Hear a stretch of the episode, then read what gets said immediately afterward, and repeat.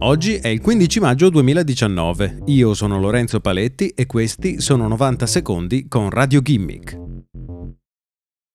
La quinta generazione di tecnologia di comunicazione cellulare, o 5G, sarà presto parte delle nostre vite, permettendo a sensori, automobili e cellulari di collegarsi ad una unica rete capace di soddisfare le più diverse esigenze.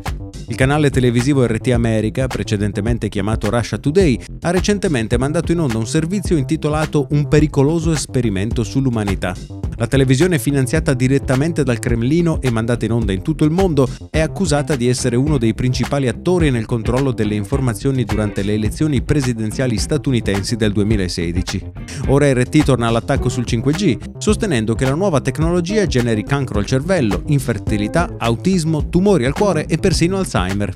Le tesi sostenute da RT non hanno basi scientifiche, ma farebbero parte di un progetto del governo russo per screditare la tecnologia 5G americana.